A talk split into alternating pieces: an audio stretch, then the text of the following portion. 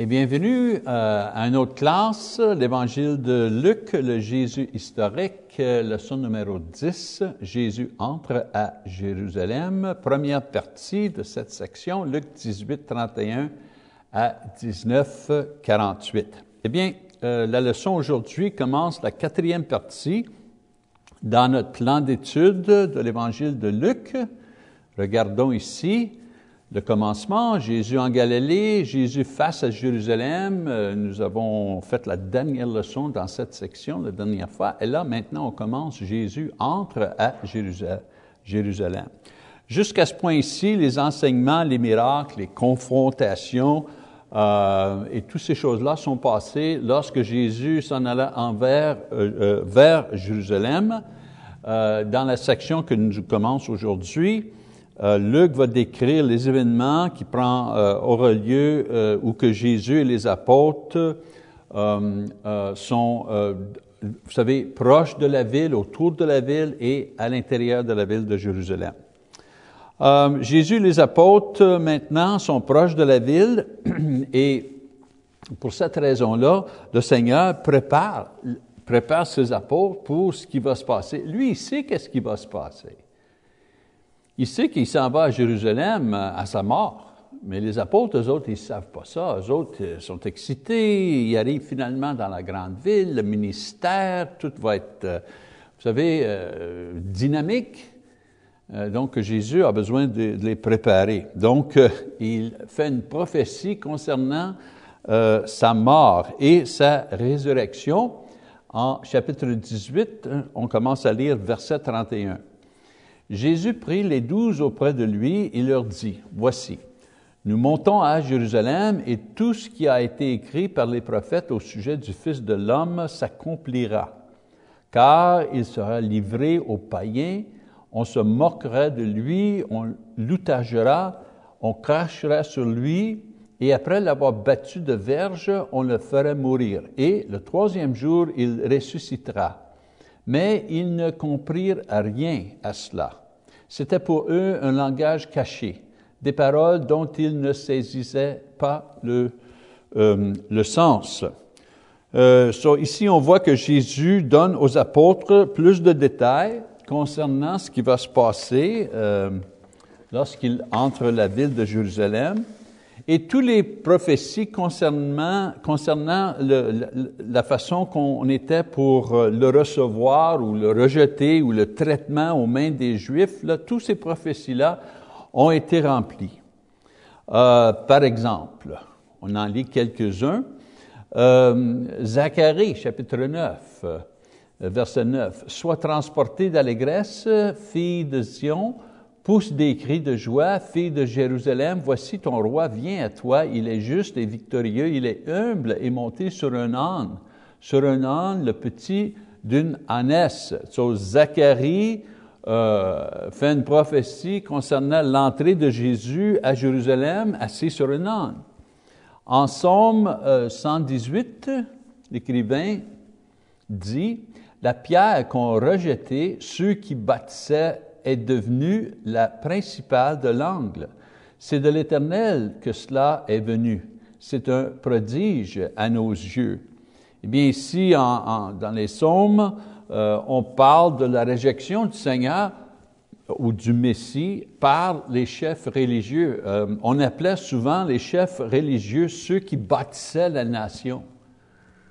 Et donc, c'est une référence aux chefs religieux ici dans les psaumes qui dit comment Jésus sera traité par ces gens-là. Un autre psaume 41, euh, celui-là même avec qui j'étais en paix, qui avait ma confiance et qui mangeait mon pain, lève le talon contre moi.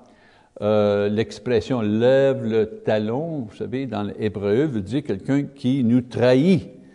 Euh, donc, encore, dans les psaumes, on voit la prophétie euh, de, Judas et le fait qu'il a trahi le Seigneur. Il était un proche, il était proche, faisait partie des apôtres, comme on dit ici, celui-là même avec qui j'étais en paix, euh, avait ma confiance, hein, qui mangeait mon pain. Ça veut dire quelqu'un qui est proche de moi. C'était une personne proche de Jésus qui l'a trahi. Euh, Somme 22, voilà, versets 7 et 8. Tous ceux qui me voient se moquent de moi. Ils ouvrent la bouche, secouant la tête. Recommande-toi à l'Éternel. L'Éternel le sauvera, il le délivrera, puisqu'il l'aime. Ici, une euh, prophétie qui parle de la souffrance et l'humiliation euh, que Jésus a subie sur la croix, aux mains de, vous savez, encore, les chefs religieux, c'était les chefs religieux qui le moquaient le temps qu'il était sur la croix. Un autre psaume, verset, euh, chapitre 16. Aussi mon cœur est dans la joie, mon esprit dans l'allégresse, et mon corps repose en sécurité, car tu ne livreras pas mon âme au séjour des morts.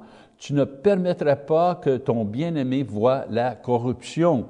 Ici, une, prophétie qui parle de la résurrection de Jésus, que Dieu ne laissera pas le, corps du Messie dans la tombe. Et moi, je suis vraiment euh, émerveillé par les prophéties qui sont dans le livre du prophète Ésaïe. Seulement qu'un petit exemple que je vous donne. On pourrait faire toute une leçon sur tous les exemples qu'on a juste dans le livre d'Ésaïe, mais on en fait seulement qu'une, en 53, verset 5. Et, ici, euh, Ésaïe, parle, Isaïe parle du Messie. Il dit, mais il était blessé pour nos péchés, brisé pour nos, euh, pour nos iniquités. Le châtiment qui nous donne la paix est tombé sur lui et c'est par ces meurtrissures que nous sommes guéris. Ici, il ne parle pas tout simplement de la croix et de la souffrance du Messie, il nous explique pourquoi le Messie a été obligé de souffrir. Vous savez, il donne la raison pour la croix. Je veux dire, Isaïe a vécu 600 ans avant Jésus. C'est fantastique, ça, ce passage-là. Maintenant, je vous, savez, je vous ai donné euh, quelques, quoi, six passages. J'ai lu seulement six passages, mais il y a des centaines de passages euh, qui parlent de ce que Jésus fera, ou qui sera euh, né, ses miracles, ce qu'il enseignera, ce qui arriverait, toutes ces choses-là. Il y en a des centaines. Mais j'ai choisi quelques-uns pour faire le point que Jésus pour faire le point que Jésus essayait d'expliquer à ses apôtres comment les Écritures parlaient de lui. C'était de lui qui parlait. Ça aurait pu être ses propres euh, Écritures-là que, Jésus a citées à ses apôtres pour essayer de les convaincre euh, au sujet des choses qu'il doit souffrir. En verset 34, ça dit que, dans, Luc, là, en verset 34, ça dit que les apôtres ne comprenaient pas ce que Jésus disait euh, et le sens était caché d'eux.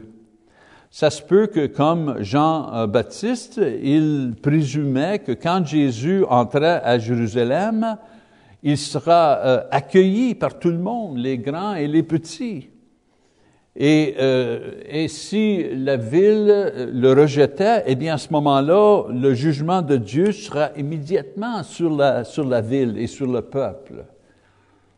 C'est ça que Jean-Baptiste pensait. Ah, le Messie arrive, ça veut dire que le jugement arrive euh, contre ceux qui n'acceptent pas le Messie. Mais peut-être les apôtres avaient la même pensée. Ah, ils vont nous recevoir, et s'ils ne nous reçoivent pas, eh bien, ça va être le jugement. Mais Jésus les préparait pour un temps qui venait euh, bientôt où que aucune de ces choses-là était pour arriver. Il n'était pour être, euh, vous savez, il n'était euh, pas reçu. On ne l'a pas accueilli comme Messie et même, vous savez, on l'a tué, on l'a assassiné, on l'a exécuté. Et même, vous savez, le temps que ça se passait, il n'y avait pas de jugement. Pas tout de suite. So, ce qui était pour arriver, c'est ce que les, euh, vous savez, les prophètes de l'Ancien Testament ont dit. Il serait rejeté, torturé, exécuté, mais il sera ressuscité d'entre les morts le troisième jour. Et ça, eux autres, ils ne comprenaient pas ça, cette idée-là. Eh bien, après la, préparation pour, l'entrée à Jérusalem, Luc décrit une guérison d'un homme aveugle, Barthélemy, l'aveugle. Donc on lit en verset 35, chapitre 18, comme Jésus approchait de Jéricho, un aveugle était assis au bord du chemin et mendiait. Euh, entendant la foule passer, il demanda ce que, euh, ce que c'était. On lui dit, c'est Jésus de Nazareth qui passe. Et il criait, Jésus, fils de David, aie pitié sur moi, de moi. Ceux qui marchaient devant le, ceux qui marchaient devant le reprenaient pour le faire taire, mais il criait beaucoup plus fort, Fils de David, aie pitié sur moi. Jésus, s'étant arrêté, ordonnait qu'on le lui amène. Et quand il se fut approché, il lui demanda, Que veux-tu que je te fasse? Il répondit, Seigneur, que je recouvre la vue. Et Jésus lui dit, Recouvre la vue, ta foi t'a sauvé. À l'instant, il recouvra la vue et suivit Jésus en glorifiant Dieu. Dieu. Tout le peuple, voyant cela, louait Dieu.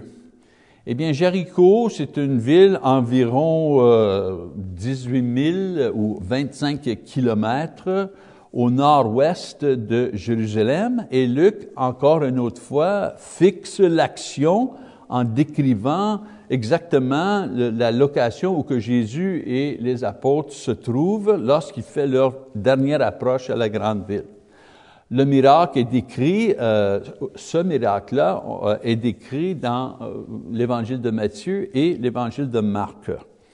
C'est intéressant à noter que dans, vous savez, dans l'évangile de Matthieu, Matthieu dit qu'il y avait deux hommes aveugles qui ont été guéris, mais Marc et Luc, eux autres, concentrent seulement sur la réaction de Barthélemy. Euh, ce miracle aussi fait un contraste de la foi simple et euh, le, remerciement de Barthélemy qui, sans voir, sans être capable de voir Jésus ou euh, a, pas été témoin de ces miracles, quand même euh, euh, a, fait un appel à Jésus en foi et le résultat est qu'il a reçu euh, sa euh, vision. La foi de Barthélemy, euh, un peu plus tard, on va contraster sa foi avec la foi des chefs religieux à Jérusalem. Et eux, il y avait leur vision. Eux autres, ils ont vu les miracles, ils ont vu Jésus, ils ont entendu la parole, mais ils n'ont pas cru et ils ont rejeté Jésus. C'est intéressant à noter que Barthélemy, lui, voyait pas, était pas témoin, mais quand même avait de la foi. Euh, et ce qui arrive, c'est que la foi de Barthélemy l'a amené à recevoir sa vision. Et le manque de foi et le fait qu'ils ont rejeté Jésus, eh bien, le résultat de, de cela, c'est que les chefs religieux ont continuer à être aveugles. Eux autres, ils ont perdu leur vue. Un, à travers la foi, regagne sa, vision et eux, à travers leur manque de foi, perdent leur, euh, leur vue, euh, vision spirituelle.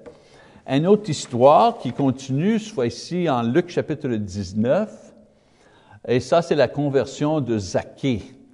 Euh, comme je l'ai dit en chapitre 19, une fois qu'on est dans la ville de Jéricho, Jésus y voit Zaché, euh, qui était un collecteur d'impôts, et euh, euh, il était un homme court, il n'était pas très grand, et il ne pouvait pas voir au-dessus de la foule, donc il monte dans un arbre pour voir Jésus, pour observer Jésus, ce qu'il faisait et qui passait. Et en passant devant lui, Jésus l'appelle par son nom et lui dit qu'il va visiter sa maison et même va aller manger chez lui. Les chefs religieux qui étaient dans la foule n'étaient pas heureux parce que Jésus euh, était prêt à aller dans la maison d'un pécheur, de quelqu'un qui n'était pas acceptable, vous savez, euh, dans cette société. Zaché, lui, pour sa part, euh, reconnaissait euh, Jésus euh, et sa, charité, euh, que à ce moment-là, il confesse ses péchés, se repent euh, et fait la promesse de, remettre euh, qui a triché les gens avec leurs taxes, de remettre, vous savez, l'argent à ces gens-là et aussi promet, à donner aux pauvres de, ses biens. Autrement dit, il était tellement euh, ému et tellement heureux d'avoir été accepté par Jésus et que Jésus euh, s'apprête à, s'associer avec lui que, euh, écoute, probablement il a aussi entendu la prédication de Jésus et la demande d'une vie juste, une, vie charitable, une vie, vous savez, pure. Donc, quand Jésus accepte d'aller chez lui, il confesse tout de suite ses péchés. Et il se repent tout de suite et même il nomme les choses qu'il va faire dans sa repentance. Jésus confirme que Zaché est sauvé et il remarque que euh, c'est des gens comme lui qui est venu ici sur la terre pour sauver des pécheurs qui croient et qui se repentent. Euh, cet événement fournit un autre contraste entre ceux qui croient et ceux qui ne croyaient pas. Vous savez, l'aveugle Barthélemy, euh, vous savez, qui était aveugle mais qui a reçu sa vision, et les chefs religieux qui pensaient qu'ils voyaient mais qui étaient vraiment aveugles spirituellement, et ceux qui se repentaient, euh, des, gens comme Zaché, euh, et ceux qui se pensaient juste en eux-mêmes, encore, toujours les chefs religieux. C'est important, vous savez, si on va comprendre le sens et les leçons que, contenues dans ces passages, euh, qu'on se souvient toujours que ça tourne toujours autour des mêmes caractères. Jésus comme le Messie, les chefs religieux qui n'acceptent pas Jésus et la nation juive qui n'accepte pas en général, euh, les pécheurs qui se repentent, les apôtres. C'est toujours ces caractères-là qu'on, euh, vous savez, que Jésus se sert pour enseigner ses leçons. Maintenant, on a euh une parabole des mines, les dix mines en Luc 19, une autre parabole euh, qui est contenu dans euh, l'évangile de Marc et Matthieu. Ce parabole, c'est une autre référence aux chefs religieux à Jérusalem, mais elle adresse la qualité de leur ministère. Autrement dit, la façon qu'ils ont fait leur travail. Jusqu'à date, vous savez, chaque fois que Jésus fait une leçon, une parabole, euh, ou que, vous savez, il personnifie les chefs religieux, c'est toujours au sujet de leur foi. C'est toujours la façon qui, qui, regarde Jésus. Et Jésus fait un commentaire sur ces choses-là. Mais dans cette parabole, Jésus remarque non leur, euh, leur foi, mais leur conduite, euh, la façon qu'ils ont gestionné leurs responsabilités euh, religieuse et spirituelle. Donc, on lit, on commence en verset euh, 11. Euh, Luc écrit, il écoutait ces choses et Jésus ajouta une parabole parce qu'il était près de Jérusalem et qu'on croyait qu'à l'instant, le royaume de Dieu allait apparaître. C'est ça l'idée. Vous savez, les gens avaient l'idée que quand le Messie arrive, tout de suite le royaume, leur idée du royaume était pour être vous savez, exister tout de suite. Il dit donc, un homme de haute naissance s'en allait dans un pays lointain pour se faire investir de l'autorité royale et revenir ensuite. Il appelait dix de ses serviteurs, leur donna dix mines et leur dit, faites-les valoir jusqu'à ce que je revienne. Mais ses euh, concitoyens le haïssaient et ils envoyèrent une ambassade après lui pour dire, nous ne voulons pas que cet homme règne sur nous. Lorsqu'il fut de retour, après avoir été investi de l'autorité royale, il fit appeler auprès de lui les serviteurs auxquels il avait donné l'argent, afin de connaître comment chacun l'avait fait euh, valoir. Le premier vint et dit, Seigneur, ta mine a rapporté dix mines. Il lui dit, c'est bien, bon serviteur, parce que tu as été fidèle en peu de choses, reçois le gouvernement de dix villes. Le second vint et dit, Seigneur, ta mine a produit cinq mines. Il lui dit, toi aussi, sois établi sur cinq villes. Un autre vint et dit, Seigneur, voici ta mine que j'ai gardée dans un linge, car j'avais peur de toi parce que tu es un homme sévère tu prends ce que tu n'as pas déposé et tu moissonnes ce que tu n'as pas euh, semé. Il lui dit, Je te juge sur tes paroles, méchant serviteur. Tu savais que je suis un homme sévère, prenant ce que je, euh, n'ai euh, pas déposé et moissonnant ce que je n'ai pas semé. Pourquoi donc n'as-tu pas mis mon argent dans une banque afin qu'à mon retour, je le retrace avec un intérêt? Puis il dit à ceux qui étaient là, ôtez-lui la mine et donnez-la à celui qui a les dix mines. Ils lui dirent, Seigneur, il a dix mines. Je vous le dis, on donnera à celui qui a, mais à celui qui n'a pas, on ôtera même ce qu'il a. Au reste, amenez ici mes ennemis, qui n'ont pas voulu que je euh, régnasse sur eux, et tuez-les en ma présence. Eh bien, notez euh, les parallèles additionnels que Jésus euh, ajoute dans cette parabole pour refléter sa présente et future situation. L'histoire dans ce parabole se passe pendant une longue période de temps et euh, pour aider la compréhension euh, de personnes comme Jean-Baptiste qui croyaient que l'arrivée du royaume et le jugement arriveraient exactement, vous savez, au même temps. Jésus, dans ce parabole, décrit quatre périodes de temps. Premièrement, quand euh, un seigneur assigne des responsabilités à ses euh, serviteurs. Les responsabilités, c'est les mines. Hein? Euh, deuxièmement, son absence. On ne sait pas comment longtemps qu'il est parti. Il est parti longtemps pendant que les attitudes de ses serviteurs deviennent claires. troisième, vous savez, période, quand le Seigneur euh, retourne euh, pour punir et pour euh, récompenser. Et quatrième période, la destruction, la destruction de ses ennemis.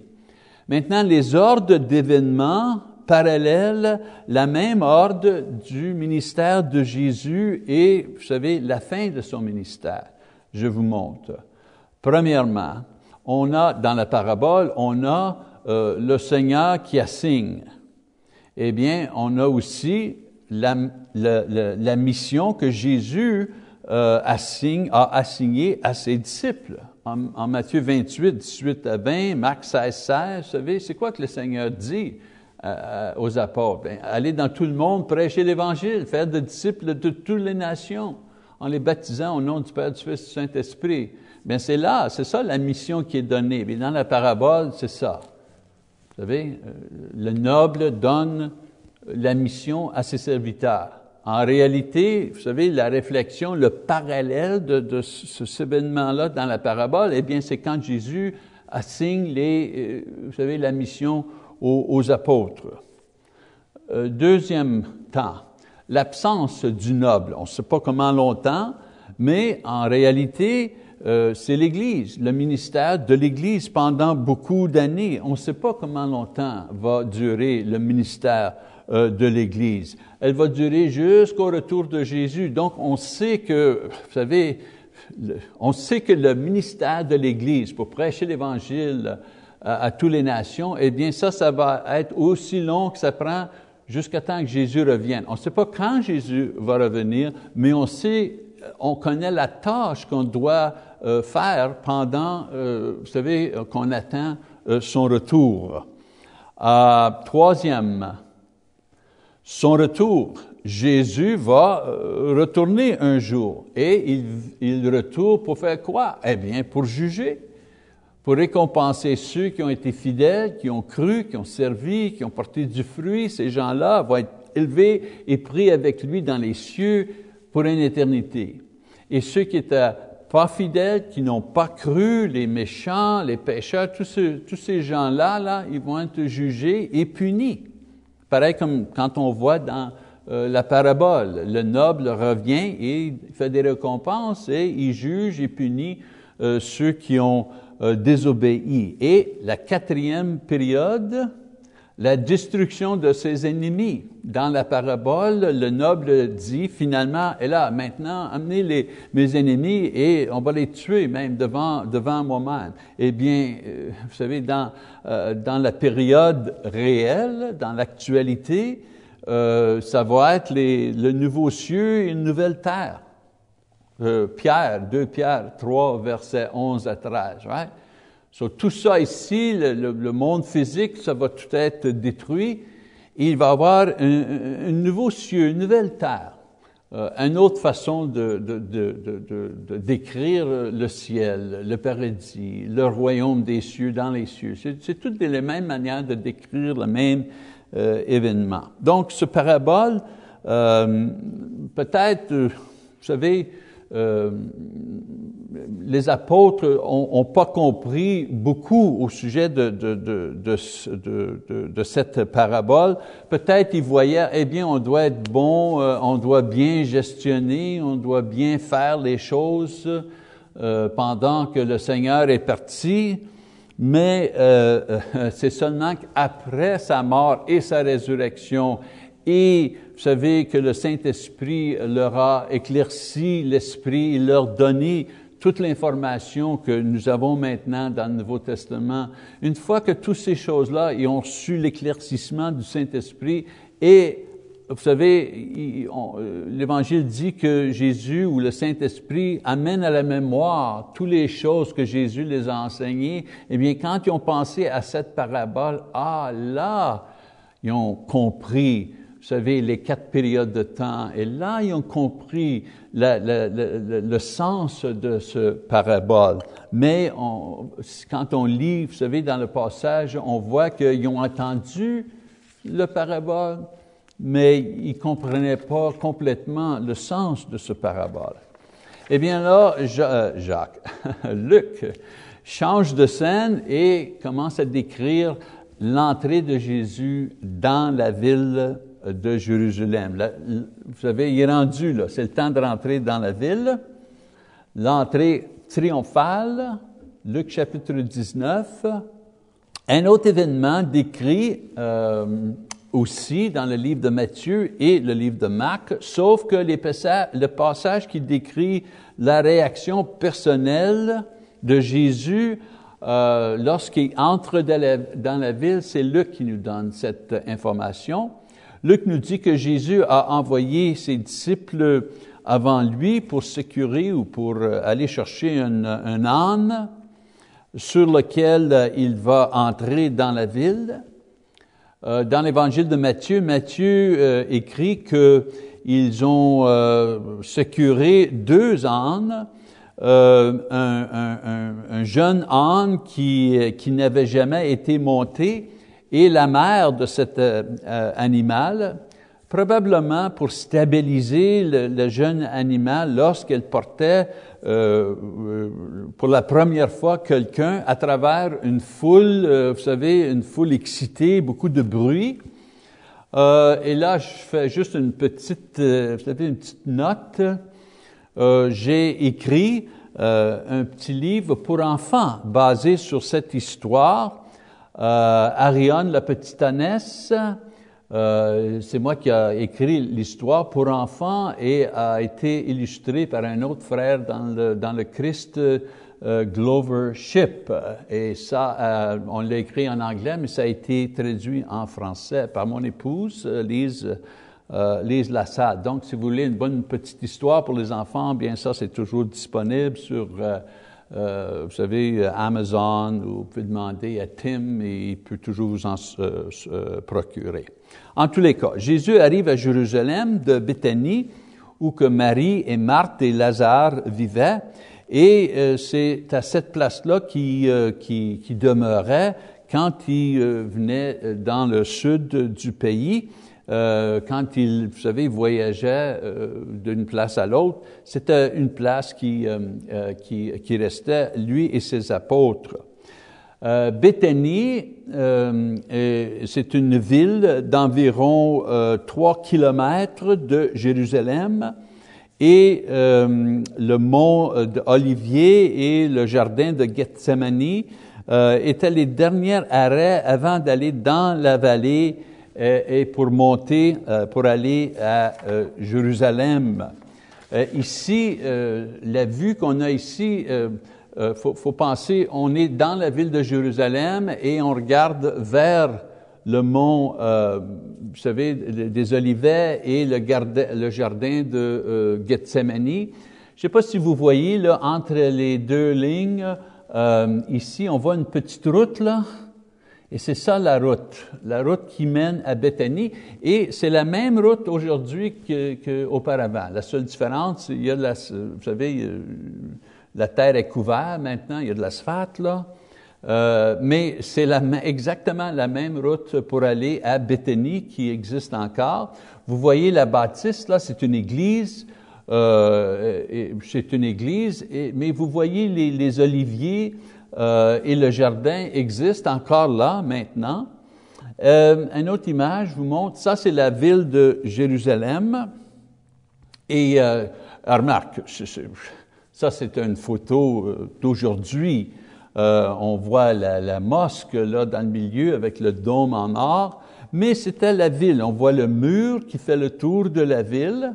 On voit un cimetière juste avant, devant le mur et on voit les, les, les, les arbres, les, oliviers qui sont là. So, on allait, on venait de Béthanie, on arrivait sur le haut de la, pas la montagne, vous savez, mais de, de, la vallée, et on voyait la ville, la ville de Jérusalem, l'autre bord. Et là, on descendait dans la vallée et on remontait environ un kilomètre et demi à peu près. Euh, c'est ça que Jésus voyait. Euh, si on regarde euh, à, la gauche, euh, on voit il y avait une porte à la gauche, la porte de les pèlerins, et devant cette porte-là, il y avait des piscines d'eau, vous savez, où que les pèlerins lavaient leurs pieds, ils se purifiaient avant d'entrer dans la ville de Jérusalem pour visiter le temple et faire un, une adoration quelconque. Et c'est à ce porte-là que Pierre, l'apôtre, a prêché l'Évangile jour, la journée de la Pentecôte. Et c'est dans ces piscines-là euh, que les pèlerins se servaient. Euh, c'est dans ces places-là que, euh, que les, les, les 3000 ont été baptisés. Eh bien, c'est très intéressant, tout ça, un peu de géographie. Je voulais juste vous donner une vision, vous savez, vous savez, de la ville au jardin euh, où que Jésus priait, là, c'est pas bien loin, euh, environ, comme je vous ai dit, un kilomètre, un kilomètre et demi, et il voyait ce que vous voyez ici, là, dans cette image-là. Eh bien, alors, on continue à lire, verset 36. Quand il fut en marche, les gens étendirent leurs vêtements sur le chemin. Et lorsque déjà il approchait de Jérusalem vers la descente de la montagne des Oliviers, OK, c'est ça, vous avez vu là, toute la multitude des disciples saisis de joie se mit à louer Dieu à haute voix pour tous les miracles qu'ils avaient euh, vus.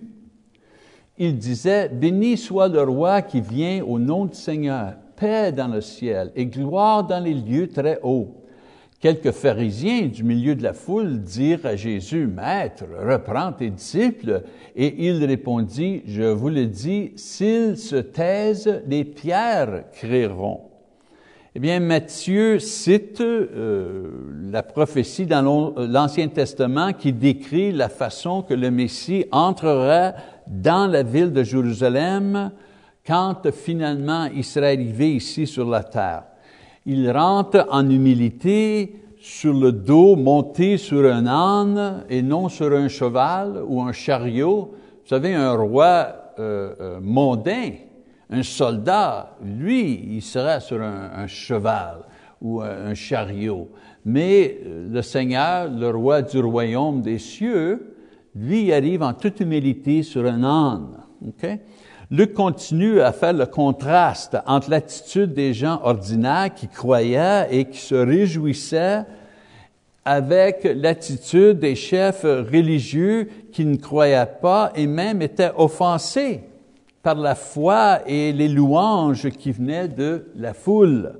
On continue à lire, verset 41. Comme il approchait de la ville, Jésus, en la voyant, pleura sur elle et dit, Si toi aussi, au moins en ce jour qui t'est donné, tu connaissais les choses qui appartenaient à ta paix, mais maintenant elles sont cachées à tes yeux. Il viendra sur toi des jours où tes ennemis euh, t'envireront de tranchées, t'enfermeront et te serreront de toutes parts ils te détruiront, toi et tes enfants au milieu de toi, et ils ne, euh, ils ne laisseront pas en toi pierre sur pierre, parce que tu n'as pas connu le temps où tu as été visité. Cette section est particulière encore à Luc, et dans la section, il décrit la tristesse de Jésus pour deux choses. Premièrement, ce que les Juifs auraient pu avoir, mais ils ont perdu parce que ils étaient aveugles spirituellement. Ça a été causé, ça, évidemment, parce qu'ils ne croyaient pas. Ils pleurent parce que la joie et le bonheur exprimés par ses disciples auraient pu être vous savez, la joie et le bonheur de tout le monde dans la ville s'ils avaient accepté ce que Dieu demandait pour avoir la paix avec chaque homme et chaque personne qui était pécheur. Dieu, à travers le Messie, cherchait dans l'homme la foi, la croyance. Mais comme il était il sera nié de ces choses-là de bonheur parce qu'ils ont nié la paix et la joie que la foi aurait pu les amener. Vous savez, Jésus voit, ah, ce qu'il aurait pu avoir, les dons, euh, la vie éternelle, toutes les richesses spirituelles qui étaient là à les amener, mais parce qu'il ne croyait pas, vous savez, il goûterait jamais cette joie spirituelle. Et aussi, Jésus pleurait pour une autre raison. Ça, c'est le châtiment à venir. Ce que les Juifs euh, souffrira euh, euh, comme conséquence de leur manque de foi. Jésus, vous savez, explique très clairement la raison pour leur punition qui, était pour arriver, qui, venait là, une quarantaine d'années, mais la punition était sûre. il dit, hein, parce que vous n'avez pas reconnu le temps de votre visitation. Visitation, évidemment. Euh, visitation par qui? Bien, la visitation du Messie. Le Messie vous visite, vous ne l'avez pas accepté, et c'est pour cette raison-là que vous, n'aurez pas les, bénédictions spirituelles et vous allez être punis. Jusqu'à ce moment-là, dans ses enseignements et dans sa prédication, Jésus se servait de paraboles pour décrire l'attitude de, et hostilité qui était exprimée par les, chefs euh, religieux. Mais dans ce passage, il déclare d'une façon très claire euh, euh, le, péché des Juifs. Leur péché, c'était la réjection de Jésus comme Messie. Et il décrit aussi la punition qu'ils vont subir dans le futur. Et ça, ça va être la destruction de leur ville et leur, vous savez, leur mort. Euh, et vous savez, euh, une souffrance terrible. Quand les Romains ont, vous savez, ont, saisi la ville pendant 18 mois, euh, qui faisait, vous savez, qu'ils faisaient, un, on dit en anglais, un siege, l'attaque sur la ville. Il restait plus de manger, dans, nourriture dans la ville. Euh, des mères mangeaient leurs bébés. Euh, c'était terrible ce qui s'est passé. Et maintenant, la prochaine, vous savez, la prochaine scène que Luc décrit en euh, chapitre 19, on va lire 45. Il entrait dans le temple et il se mit à chasser ceux qui vendaient, leur disant, il est écrit, ma maison sera une maison de prière, mais vous, vous en avez fait une caverne euh, de voleurs. Il enseignait tous les jours dans le temple et les principaux sacrificateurs, les scribes et les principaux du peuple cherchaient à le faire périr. Mais ils ne savaient euh, comment s'y prendre, car tout le peuple l'écoutait avec admiration. Vous savez, le problème des chefs religieux, eux autres, ils veulent tuer, ils veulent l'éliminer, mais Jésus est là et la foule est autour de lui, la, foule est en admiration, ils sont, ils sont joyeux, ils se réjouissent dans sa présence. Donc, c'est difficile pour eux d'aller l'arrêter et puis, vous savez, euh, le détruire. Donc, le point haut dans le récit de Luc, euh, c'est le prononcement euh, de la destruction de la nation par Jésus. Et la raison que c'est le point haut dans son récit, euh, vous savez, dans le récit de Luc, est parce que Luc écrit à juste une personne, Théophilée. Vous savez, le, le, le, gentil pour lequel cet évangile a été écrit. Donc, euh, en, décrivant l'entrée de Jésus, la réjection qu'il va avoir par les, euh, par les chefs religieux et le, prononcement de, de, vous savez, la destruction, ça, ça va aider à cette personne-là à comprendre l'hostilité des Juifs contre le christianisme lorsqu'ils offrent l'Évangile aux gentils. Euh, euh vous savez, celui qui, euh, qui, lit l'évangile de Luc, la, première personne, probablement a un peu de misère à comprendre pourquoi que les Juifs acceptent pas un autre Juif. Et pourquoi que les, des disciples juifs et des apôtres juifs offrent cet évangile à des gentils comme lui. Donc il écrit euh, deux lignes en sommaire de la raison pour euh, laquelle Jésus a chassé euh, les vendeurs du temple. Une action qui, avait très peu d'intérêt dans, l'idée, vous savez, pour quelqu'un qui était gentil. Si tu étais juif, ah là tu comprenais, là tu, tu, tu, voyais, ah Jésus a chassé les vendeurs du temple, il y avait une raison pour ça, et, et, tout ça. Mais si tu étais un gentil, bah, ça, ça c'était pas un, point d'intérêt euh, pour toi. Donc, Luc finit la section en décrivant, euh, vous savez, les lignes. Vous savez, euh, une fois que Jésus se rend à Jérusalem, là, les lignes, une ligne se forme et, euh, vous savez, les, les, les, ceux qui sont en opposition un à l'autre euh, devient clair. Et je monte ici. Sur les lignes de bataille, sur un côté, on a les principaux sacrificateurs, on a les scribes et les pharisiens qui étaient des scribes, mais euh, vous savez, ils faisaient un groupe spécial. Euh, il y avait les dirigeants du peuple, les anciens, les riches, les juges, la classe politique, les enseignants, tout ça sur un bas. Et sur l'autre bord, il y avait le peuple, le petit monde, si on dit aujourd'hui. Donc, euh, pour faire un, sommaire ici, un sommaire de ce qu'on a discuté jusqu'à date, Luc décrit la dernière interaction, miracle et enseignement de Jésus lorsque euh, il approche et entre dans la ville de Jérusalem. Ces événements, ces enseignements euh, décrit la situation et la division parmi le peuple avec euh, l'incrédulité et la réjection des chefs euh, religieux, les chefs politiques, et tout ça est contrasté par la foi, l'enthousiasme et la joie de des gens ordinaires, même des gens qui ne sont pas acceptables à la société générale. Vous savez, des collecteurs d'impôts, euh, des femmes qui avaient été euh, pris en adultère, vous savez, des gens qui, étaient possédés d'esprits de, malins. Tous ces gens-là, là, c'était sur un bar. Le, moi, ce que j'appelle le petit monde. À ce point-là, la seule chose qui retient, euh, vous savez, les, les, les, chefs religieux et politiques d'arrêter Jésus était la, la crainte d'une réaction du peuple.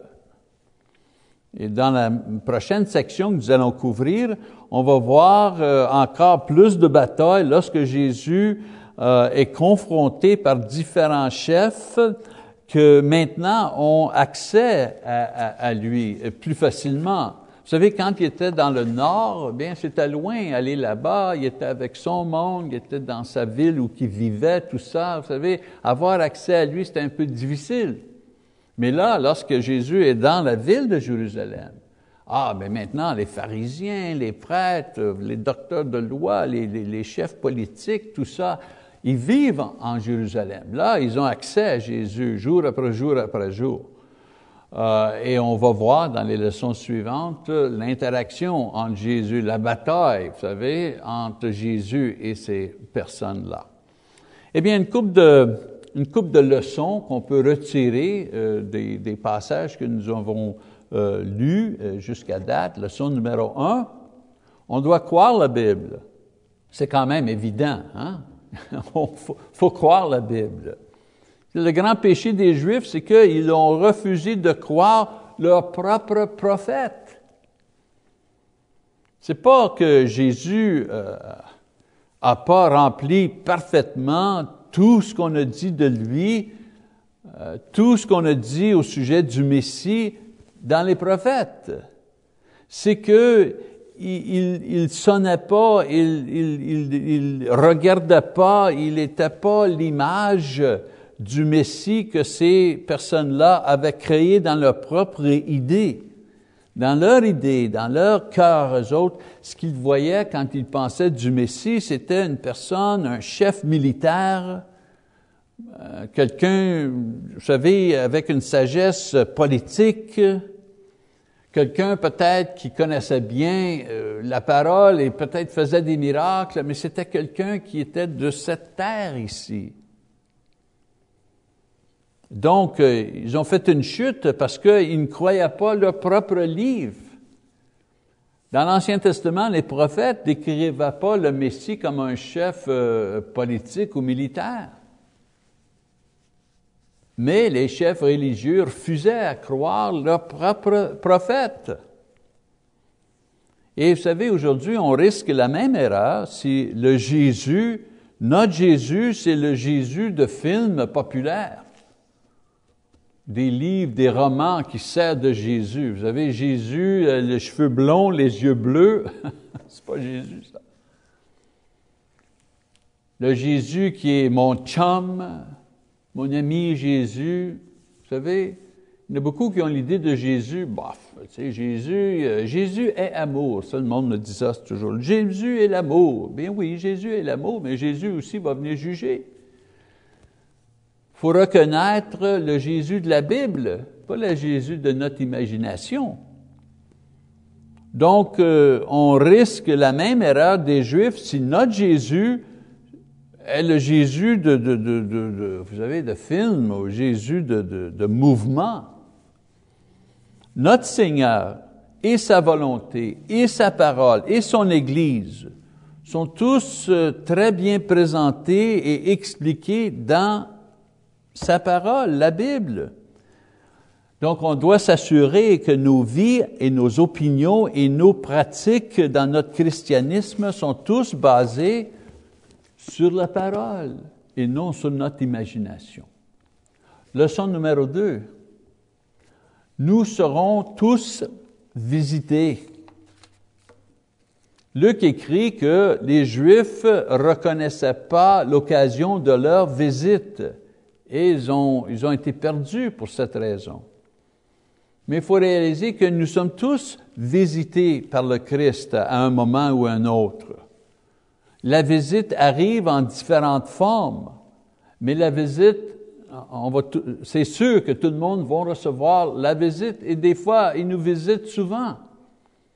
Peut-être euh, la visite se voit comme une invitation à venir étudier la Bible assister à un service religieux.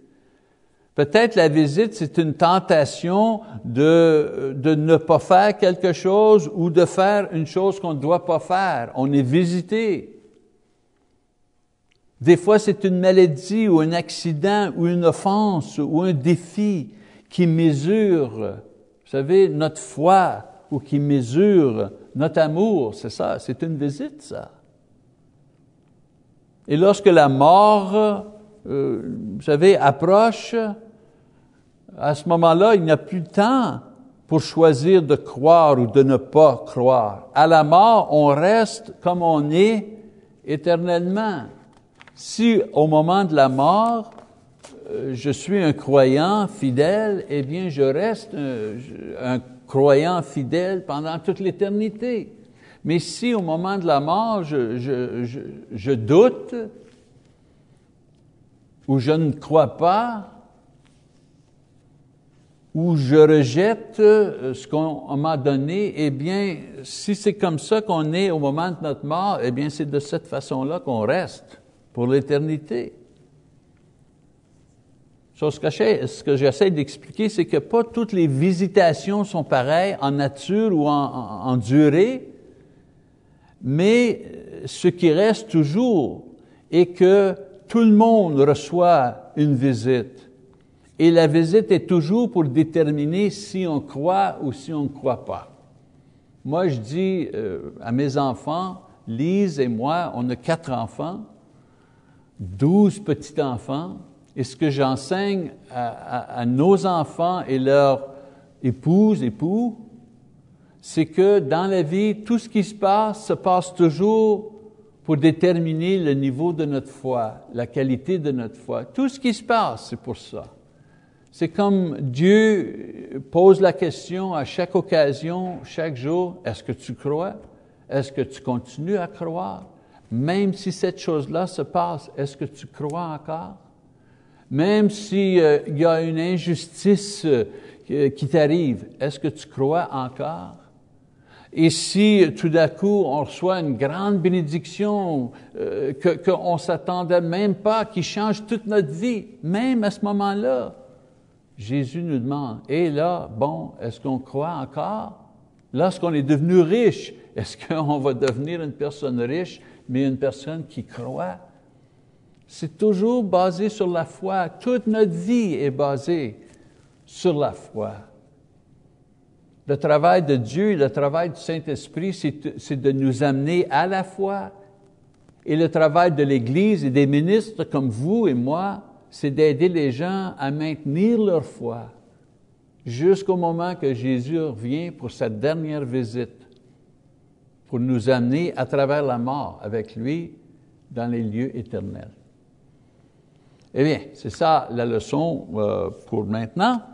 Euh, voici euh, les passages à lire. Luc chapitre 20, verset 1 jusqu'à Luc 21, verset 38. Je vous encourage de lire ces passages-là et on, euh, on va continuer dans notre série la prochaine fois. Merci beaucoup. Que Dieu vous bénisse.